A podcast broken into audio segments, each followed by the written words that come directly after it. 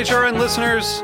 As we celebrate our 15th year, we are deepening our commitment to giving voice to the next generation of food systems storytellers, and we need your help.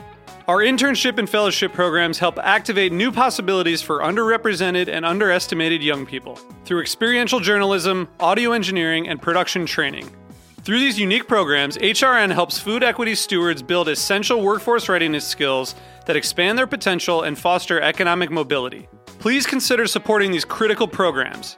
And with a minimum donation, you can be entered to win a dinner for two at an amazing restaurant in one of eight cities and tickets to a concert at a great venue in one of those cities. We have incredible partners across the country who have donated, as they also share our passion for helping to educate the next generation of food systems storytellers. Check out heritageradionetwork.org slash 15 to donate and enter to win today. That's heritageradionetwork.org slash 15 to donate and enter to win today. And make sure you donate before March 31st. Thank you. Today's program was brought to you by Emmi Cheese, specialty cheese from Switzerland made with heart and passion. For more information, visit emmiusa.com. This week on Meat and Three, we're getting semantic to understand the deeper meaning behind some of the foods we love. First, we'll look at the big debate happening around the word milk. Who the hell are you to tell me what is the name of my product and my landscape and everything we've cared about when you know you don't have anything invested in except to put out a little money to buy it? it's our entire life. Then we get the lowdown on the language of cider. So, the first thing that's really confusing about dryness is that it has nothing to do with how something actually feels in your mouth. And finally, we get our fill of tiki talk. You don't walk into a tiki bar like, oh yeah, this is what Polynesia is probably like. Like it's it's supposed to be like fantasy and stuff. That's the hard part. It's so easy to do tiki bad, and that's where it gets a bad name. Tune into this week's episode of Meat and Three. That's M E A T plus sign T H R E E. Available wherever you listen to podcasts.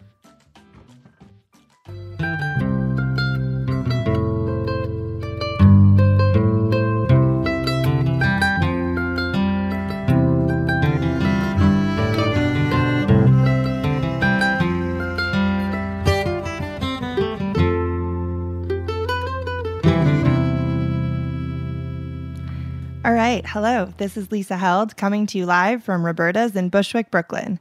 And you're listening to The Farm Report, a Heritage Radio Network show about the people, processes, and policies that shape how food is produced today. On today's episode, we're going to be talking about a really important report that was just released by the Open Markets Institute.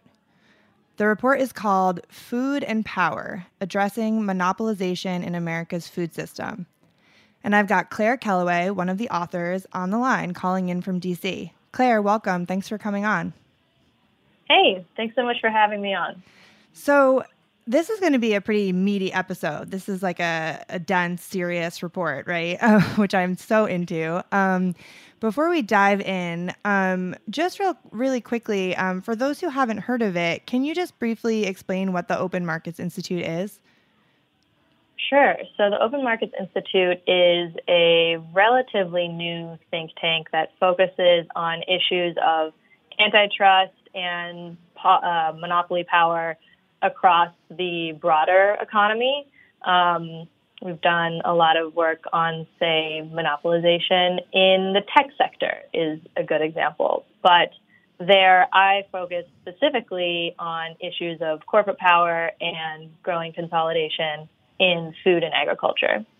Perfect. Um, I didn't realize it was actually fairly new. That's that's interesting. Um, yeah, new as its own organization. Right. Okay. Um, mm-hmm. So so normally I'd say like when we're talking about a report, I would want to be, like just dive into what you found and the statistics. Um, but you know, I was looking at it this morning and I was thinking it might be better to start with why this all matters because I think it, it's you know it's a big topic and i want people to to kind of hear these statistics and and understand why why it's even worth talking to, about you know? Um, mm-hmm. so um, you know from your perspective why are corporate monopolies in the food system such a big problem? Like what are the negative consequences? Hmm yeah i mean i think when you really drive down to the fundamental principles of you know, what we think constitutes an open or competitive market. Um, the issue with monopolies is when you look around agriculture, uh, you know, this basic idea that people can go and receive a fair price for their products that's determined on some open market, you know, competition is really disappearing. Right. And that creates a whole host of issues that ranges, you know, from the economic viability of farming dependent communities all the way to environmental outcomes um, or a lack of resiliency and diversity in our food system, you know, across the chain. Just when you have fewer and fewer players, um, it can shrink the number of options for things like seeds or, you know, livestock breeds. Um, it also has the effect, again, of dissolving this idea of open market, um, which ultimately hurts farmers, often lowering the prices that they receive for their goods. Um, and it also, you know, gives a few companies a lot of power to the name of the report, Right. um, which gives them, you know, power to tell farmers what sorts of, you know, methods they should use in the case of like poultry production, um, or to, you know, the case of grocery stores. Uh, very powerful companies can actually determine, you know, where their competitors sit on the shelves. There's endless examples of the different ways that um, an increasingly monopolized food system just, yeah, increases the power of a few to the harm of the many players in the system and also us as consumers. Right. And so consumers are affected and also um like are would you say farmers are are sort of harmed the most by this? I mean, I would say the harms are systemic. Like, obviously, Yeah. yes, farmers are very much harmed by this. They're very much squeezed on both sides um, from these concentrated sellers and buyers. But um, the development of things like, say, CAFOs obviously has effects on rural communities. And so, you know, the cost of these monopolies, um, they're externalized to the environment and a lot of people. So, yeah, I would say uh, in some cases, everyone stands to care about this. Right, right. Mhm. Um, so okay, so let's um, let's talk a little bit about the actual findings. I mean, some of the statistics in the report are really staggering. The the charts that you have in here. Um, I want to try to give people a taste of the degree of consolidation that you found. Um, so maybe we can just kind of walk through some of the different sectors. Um, ma- starting with meat processing, just since that's the first one. Um, so, um, can you just talk a little bit about what you found in terms of what the consolidation in meat processing looks like today compared to the past? Yeah, I think meat processing is a really good example because it shows how these changes are very recent to some degree, with the Mm. exception of, I guess, poultry, which sort of pioneered what we consider to be vertically integrated. Not in a good way. Not in a good way. Right. No, it's called sort of the uh, um, the chickenization of the meat industry is often Huh. a term uh, that's used. Oh, wow, I've never heard that. That's interesting. Yeah. Hmm. Uh, I did not coin that from uh, Chris Leonard's The Meat Racket. Definitely would recommend that book for Oh, anyone cool. who's interested in these issues. Um, but yeah, so I mean, chicken actually, from pure numbers standpoint, can seem less uh, consolidated. In the mid 80s, four firms controlled about 35% of the market. Um, today, or at least in 2015, nearly 60%, 58 percent of the market was controlled by four firms. Um, but you look at another sector, I think pork, again, really shows the Mm. uh, dramatic changes that can happen in a short amount of time. In the mid 1990s, uh, almost 90% of U.S. hogs were sold on competitive open cash markets. But today, that figure is less than 7%. Um, and this change really happened over the course of essentially a decade. By 2001, um, more than 80% of hogs were controlled by large meat packers. So they're purchased through long term contracts with farmers um, or through direct ownership. And the number of those large packers that are, you know, offering these contracts um, also, you know, contracted dramatically. So in 1976, um, the top four hog press processing firms controlled about a third of the market. Um, 2015, the top four control 70%. That's crazy.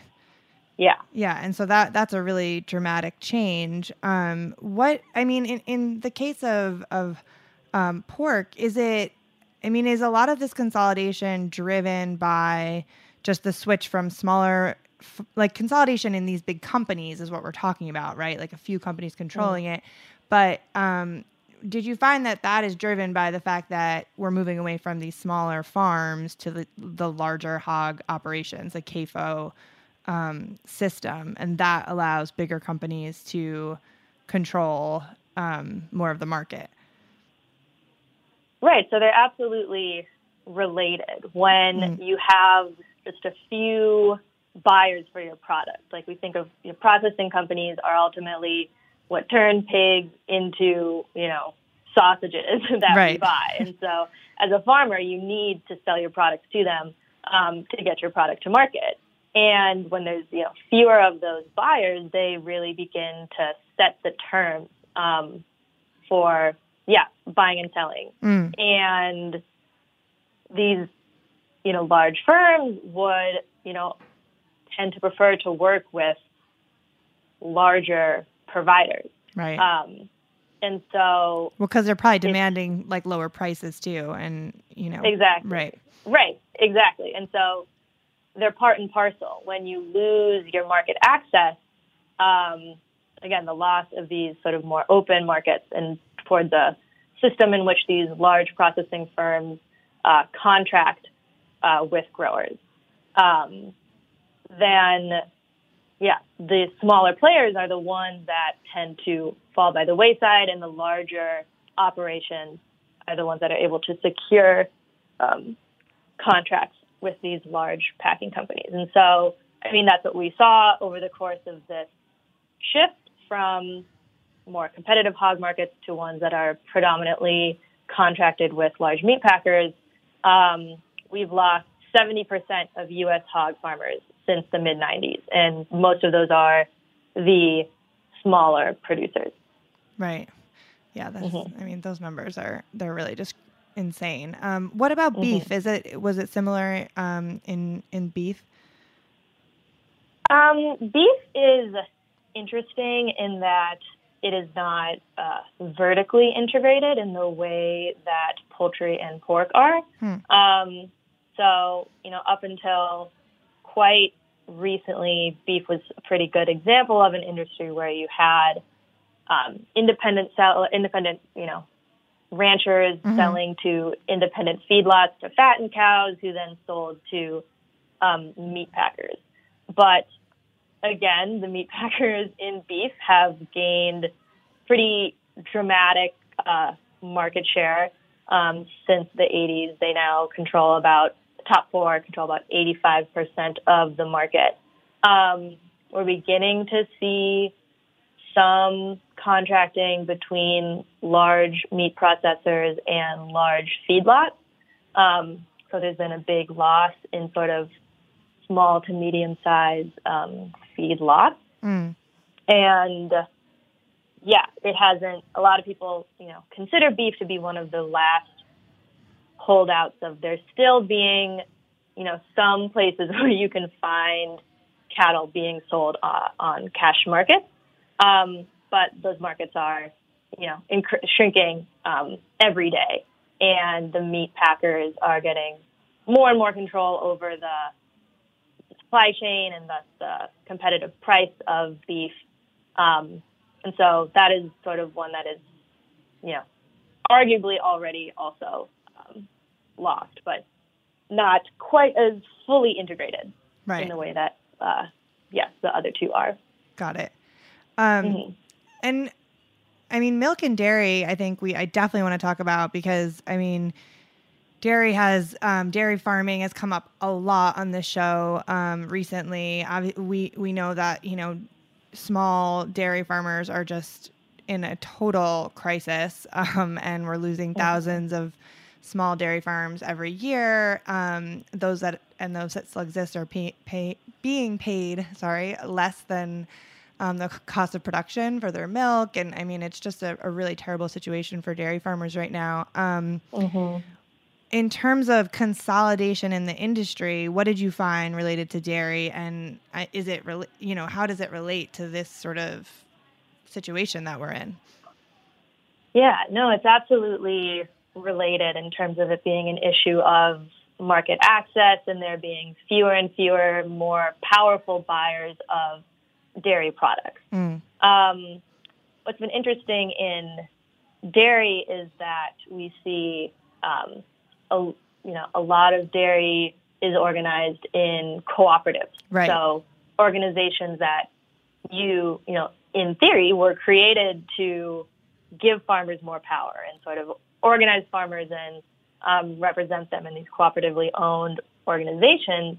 Uh, but you know, in recent decades across the country, we've seen issues with some of the largest dairy co-ops making decisions that, you know, are actively harming their members, um, or they have, you know, conflict of interest because they own also things like a milk processor. And Right. so the co-op then has an incentive to buy milk for less, um, and thus can, you know, suppress the prices that they're giving farmers. There's actually been a few um, lawsuits in this area where we've seen large co-ops, especially Dairy Farmers of America, um, colluding with large milk processors like Dean Foods um, to, you know, sort of collude to lower the prices that they're paying farmers. And again, this issue of consolidation being in many parts of the dairy market, um, you know, farmers really have one major co-op to work with. It's really, you know, they don't have the option to shop around and find a better price for their milk. Right. Um, and so, yes, it's absolutely the same forces of large buyers, shrinking markets, Yeah. and suppressing prices for farmers. Yeah. And, and this, yeah, I mean, this example is is crazy because of what you said about the, you know, the co-ops were designed to give small farmers power, right, in the beginning, and and then it's like that co-op then essentially just becomes the corporation over time that is Mhm. then not representing its members. I mean, it's is there like how are they sort of like how are they manipulating the structure of the co-op like i mean maybe this is too much of a rabbit hole to go down mm-hmm. but like, mm-hmm, mm-hmm, you know i'm sort of like how do they do that in a way that like aren't there rules about the about how co-ops operate that should prevent this from happening maybe you're Mhm. yeah.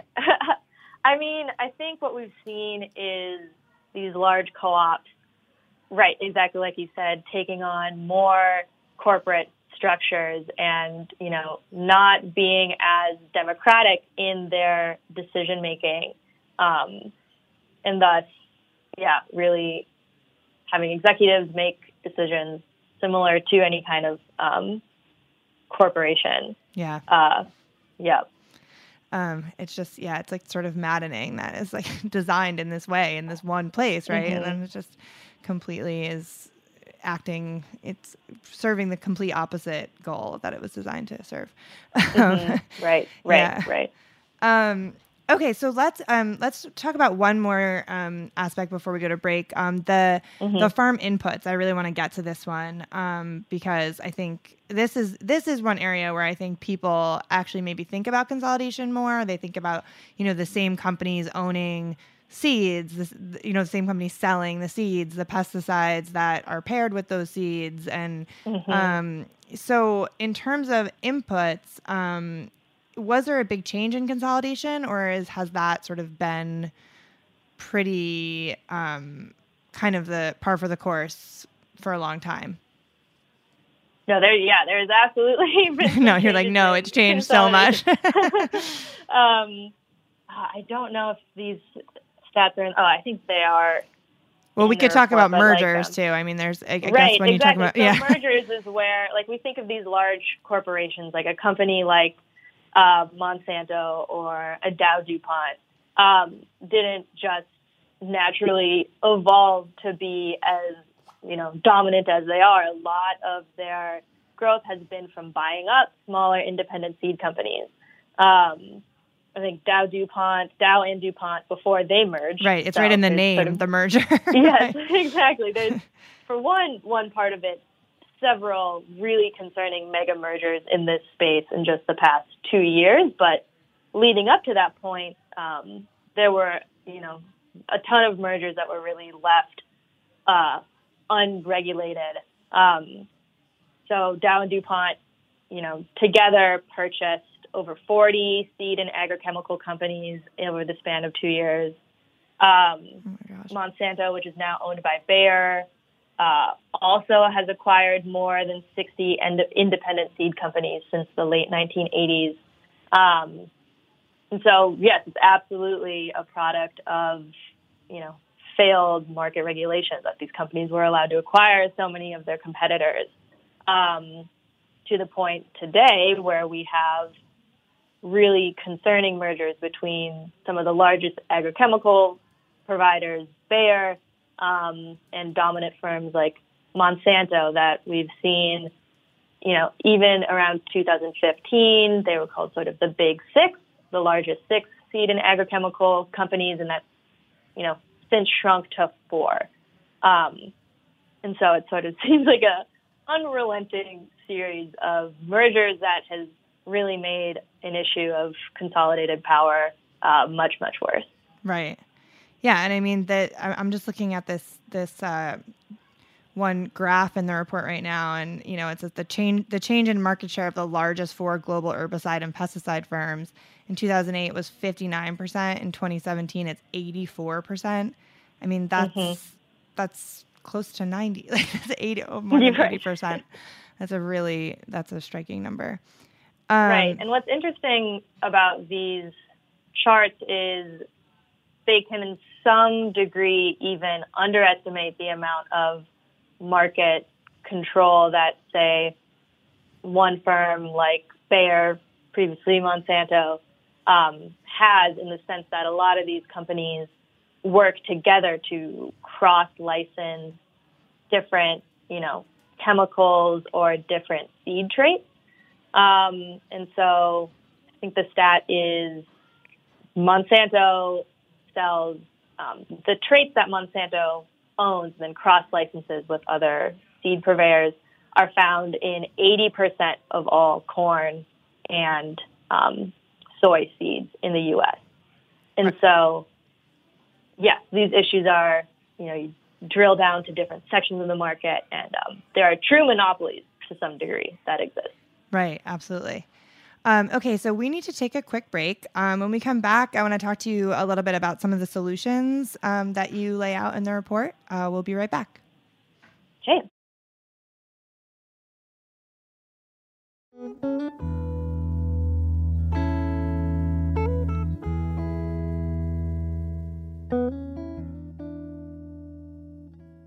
Today's program was brought to you by Emmi Cheese, specialty cheese from Switzerland made with heart and passion. Since the early 1900s, Emmi has been a passionate supporter of farmers, cheesemakers, and family tradition. They believe in sustainable agriculture and respect for the people, land, and animals that make their business possible. Remaining dedicated to tradition, they strive to lead the industry in innovation, ensuring they bring you only the highest quality, best tasting cheese from Switzerland.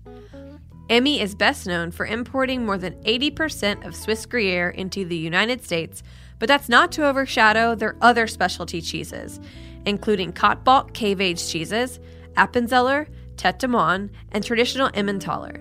For more information, visit emmiusa.com. Are you enjoying this podcast? Heritage Radio Network has plenty more.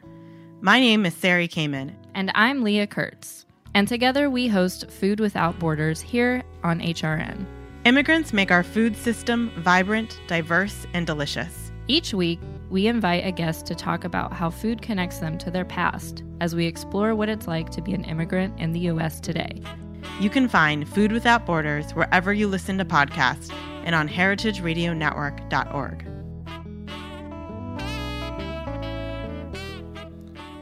All right, we're back. You're listening to the Farm Report on Heritage Radio Network. So, I'm talking to Claire Kelloway from the Open Markets Institute about a new report, Food and Power. Um, before the break, we were talking a lot about some of the stats in the report, um, some of the findings on consolidation in agriculture. Um, and I want to, there, a, a, a big chunk of the report is dedicated to outlining what, what the Open Markets Institute sees as some solutions to this issue. Um, and one one thing that stood out to me um, that you said earlier when we were talking about mergers of some of the agrochemical companies, you said this is sort of a result of failed market regulation. Um, so I guess my first question is: Are there already antitrust laws on the books that just aren't being enforced? Um, yeah, I mean, you could argue absolutely. So what has changed and in some ways allowed for a lot of this market consolidation is the way that we interpret our antitrust laws. Oh, okay. Um, the antitrust laws lay out a lot of different provisions that you know could have stopped a lot of these mergers um, had they been you know interpreted in different ways. The name, the main change has been that since the 80s, um, regulators have primarily assessed mergers based on what is called the consumer welfare standard that looks very, very narrowly at how a merger will impact um, primarily prices that uh, consumers pay, um, or to some extent, like variety. Okay. Um, but yeah, very, very narrowly on essentially will this merger increase prices for consumers? Um, and obviously, that has been an issue in that it overlooks um, market structure and the increase in power that these uh, corporations will have, or um, other anti-competitive practices that you know can flourish as you have right. uh, fewer and fewer competitors. Um, yeah, that seems yeah, like such so a narrow like metric, just that one tiny thing. Like, is it going to raise prices or not? Right, and I think um, some uh, Lina Khan, who got her start at the Open Markets Institute, published a really interesting paper in this regard. When you look at Amazon, um, Amazon's a really good example of how the consumer welfare standard really misses um, what can become like a huge uh, growth accumulation of market power in the sense that uh, Amazon actually is a loss leader. They lose money. They sell things um, at a loss, you know, to expand their market share. And you could argue that a company like Walmart does very much the same thing. Um, we didn't really talk about groceries, Right. but that's you know another area of this report um, that's very consolidated. And looking at just prices totally misses the effect of you know the growth of a company like Walmart um, that can then use their market power to put you know especially rural smaller grocers out of business, um, which has major implications for you know competition in groceries. Um, it also has major issues for uh, sellers and workers who have uh, fewer places to work, fewer places to sell their goods, um, and then manufacturers who are reliant on a corporation like Walmart um, are forced to cut their prices, and normally that comes out of workers' pockets. So all that is to say, um, focusing just on you know the cost of goods misses a lot when we're assessing antitrust um, regulations. right. So, Mhm. so what does the Open Markets Institute see as um, a solution to this issue? Is it about changing the way that these antitrust laws are interpreted? Um, yes, I mean, yeah. So this is something that we're actually putting out um, in the coming days. So stay tuned. Uh, sort of laying out um, what we would consider to be uh, stronger standards for interpreting antitrust laws. So a lot of this, you know, can be done um, through law enforcement, you know, at the DOJ or at the FTC, um, you know, they could act to interpret things differently. What's difficult and challenging is that there are a lot of sort of bad history of, of cases. So having, you know, many, many court decisions that have ruled in favor of this consumer welfare standard um, can make it difficult to try and win a case um, interpreting these laws in, you know, ways of old or new ways. Um, and so part of this, you know, is also going to take uh, different judges who mm. have a different view of antitrust to begin ruling um, in a different way. And, you know, I guess should that, you know, all those avenues not prove um, useful, you know, Congress can also direct um, the courts and law enforcement to, you know, interpret these laws differently. And so you could also um, have Congress pass something that says, you know, you should interpret these laws um, in X, Y, Z way.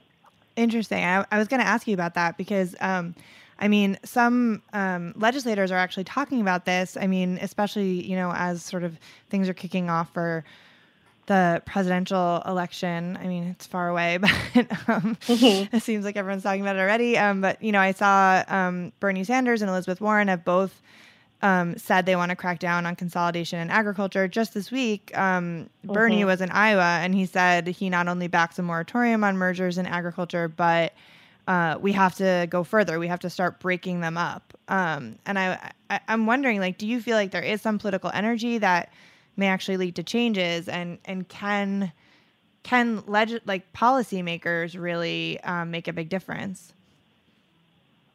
I mean, definitely, it seems like a lot. There is a lot of talk, um, which mm. is, yeah, it is exciting in terms of um, things like, you know, tackling meatpacker consolidation. Um, one of the laws on the books that we do have is the Packers and Stockyards Act, um, which I guess this isn't necessarily tied to, you know, breaking them up um, but in terms of regulating some of the worst anti-competitive practices in the meat industry, um, there has been talk very recently, you know, about 10 years ago, um, when President Obama first came into office, about how do we set different rules within USDA mm. um, to better regulate the meat industry. Um, ultimately, those rules were significantly watered down um, after they were introduced and then eventually passed at the very end of the administration. Um, they're called the Fair Farmer Practices Rules or GIPSA, uh, is maybe how the media has referred to this whole process. Mm-hmm. Um, and so that's a really good example of uh, administrative action at sort of the USDA agency level um, that was sort of attempted uh, and so, yeah, there are definitely things that can be done, um, whether it's through uh, executive agencies um, or through Congress. Well, and that and it, there's a another part to that story later, right? That um, mm-hmm. then you know I think I don't I don't totally remember the details on this. You'll have to correct me, but I think Trump then reversed that, right, and and moved GIPSA to another agency. That, right. So yeah. there's sort of two parts of this. Yeah. There is GIPSA itself, which is the Packers and Stockyards Administration, okay. um, an agency within USDA, and then there's the GIPSA rule changes. And so uh, the Trump administration has rolled back both. Um, they uh, withdrew the sort of interim final rules that would have uh, made some changes to how the Packers and Stockyards Act uh, is enforced. But then it also dissolved um, GIPSA, the agency, entirely and put its duties within agricultural marketing services. Hmm. Um, right, which is a huge, it's much, yeah, it's very easy to dissolve an agency and shift its duties elsewhere. And I think it could be challenging to um, bring that agency back. And so it is a huge concern in terms of having an enforcer to protect um, ranchers from these, you know, increasingly powerful companies. Right. Well, and that sort of example kind of really illustrates how much it does matter who's in power, how much things can Mhm. change, right? Um, depending Mhm. on who's um, who's calling the shots, because the Mhm. sort of changed back and forth, right? um, yeah. Um, what about um, any other solutions we didn't talk about other than like you know sort of interpreting these laws differently or um, having policymakers you know in Congress um, say that the the laws should be enforced differently? Uh, Were there other solutions you wanted to talk about? Yeah, I mean, there's a few. So outside of um, the realm of, you know, assessing mergers or um, outside the Packers and Stockyards Act, there's also different kinds of anti-competitive practices that could be uh, cracked down on. um, I think an interesting one is the monopoly that equipment manufacturers have on repair markets. Ah, yeah. Um, that this is really interesting. And I just saw a story recently um, on farmers who are fighting back and the the sort of like right to repair movement, right? Yeah, Yeah. exactly. Um, this is an issue in farm equipment, but also uh, it's interesting because it also unites um, like anyone who has a computer or a Right. cell phone and wants to repair their um, tech. Right. But- you have to go right. That's funny. It's, it's that's actually a great like comparison because everyone can understand that feeling of being like, oh my god, they make my iPhone to break and I have to keep bringing it in, right? Right. Yeah. And it's a leveraging of things like the patent law. So saying, you know, our software is patented, and so Mhm. we don't want you to have access to it. Um, but when tractors, you know, cars, all different kinds of machinery are run by computers, um, you need to sort of hack into the A-frame to fix even really basic things that farmers were able to do before. Um, and it creates, you know, not just extra cost for, um, you know, having either someone, you know, tele come in or like physically come and fix your tractor, uh, but it can also um, increase, you know, time and create delays, um, which is really risky for farmers. And so, yeah, this ability to get access to the code to fix computer-based issues with um, farm equipment is really important. Yeah, that that's a really a really interesting one. I'm, I'm pretty sure that it was a story on Civil Eats that was um, talking about the right to repair movement. If people are interested um, in reading more about that. Um, okay, so we have to wrap up, unfortunately. Um, before we go, um, Claire, where can people go to get the full report if they want to really dig further into it? Because, like you said, we didn't even talk about there's like grocery. Um, Mhm. There was, uh, remind me, there's a couple other sections that we didn't even get to. Yeah, Uh, there's grocery. Um, there's uh, cafeteria operators. Oh, right. Yeah, like the food service consolidation management. of right Mhm. um, because of a niche, but definitely very important as a lot of people are interested in farm to school, and there are some monopoly issues there that can hinder um, that movement.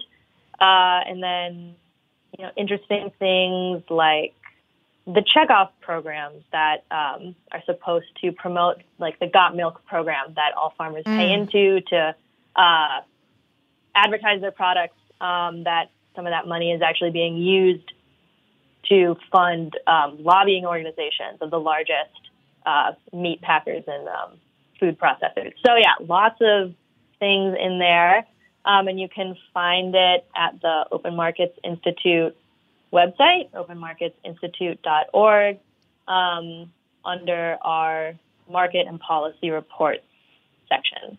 Perfect. Um, thank Yeah. you so much for being here and, and talking us through this important report. I really appreciate it. Yeah, thank you so much for having me. All right. And thank you all so much for listening to the Farm Report on Heritage Radio Network. If you enjoyed the conversation, please subscribe to the podcast, rate it, and share it. I'll see you next Wednesday.